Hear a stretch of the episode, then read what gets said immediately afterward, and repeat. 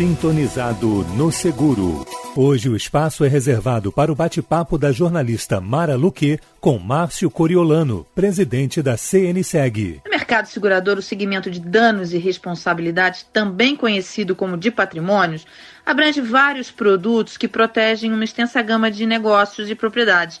Podemos destacar, por exemplo, os seguros residencial e habitacional. Márcio, por que esses dois seguros apresentaram bom desempenho, segundo a edição 36 da conjuntura CNSEG? Bem, o que tem acontecido agora nesse, nesse período de pandemia? Né? Muita gente está investindo, como eu costumo dizer, em tijolo e cimento, ah, melhorando seu imóvel, comprando o um imóvel novo, vai no agente financeiro, pega uma grana como empréstimo e para garantir esse empréstimo para essa edificação, tem um seguro específico, que é o seguro habitacional. Vamos pular para o seguro residencial.